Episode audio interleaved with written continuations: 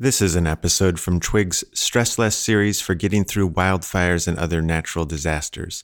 You can find all the episodes at liberationispossible.org backslash stressless. Hello there, my friends in the Methow. This is Twig, another Stress Less short for summer 2015. Everybody's got a limit. You've got limits. I've got limits. We've all got limits.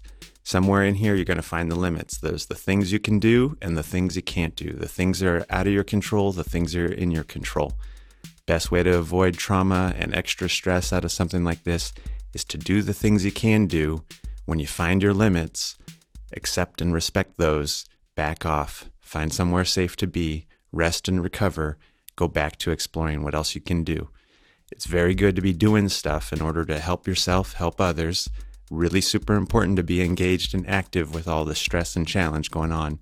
Also, really super, super important to notice the limits, take a break. Notice the limits, don't go any further into that danger. Notice the limits, go hang out with somebody else and take some space for yourself.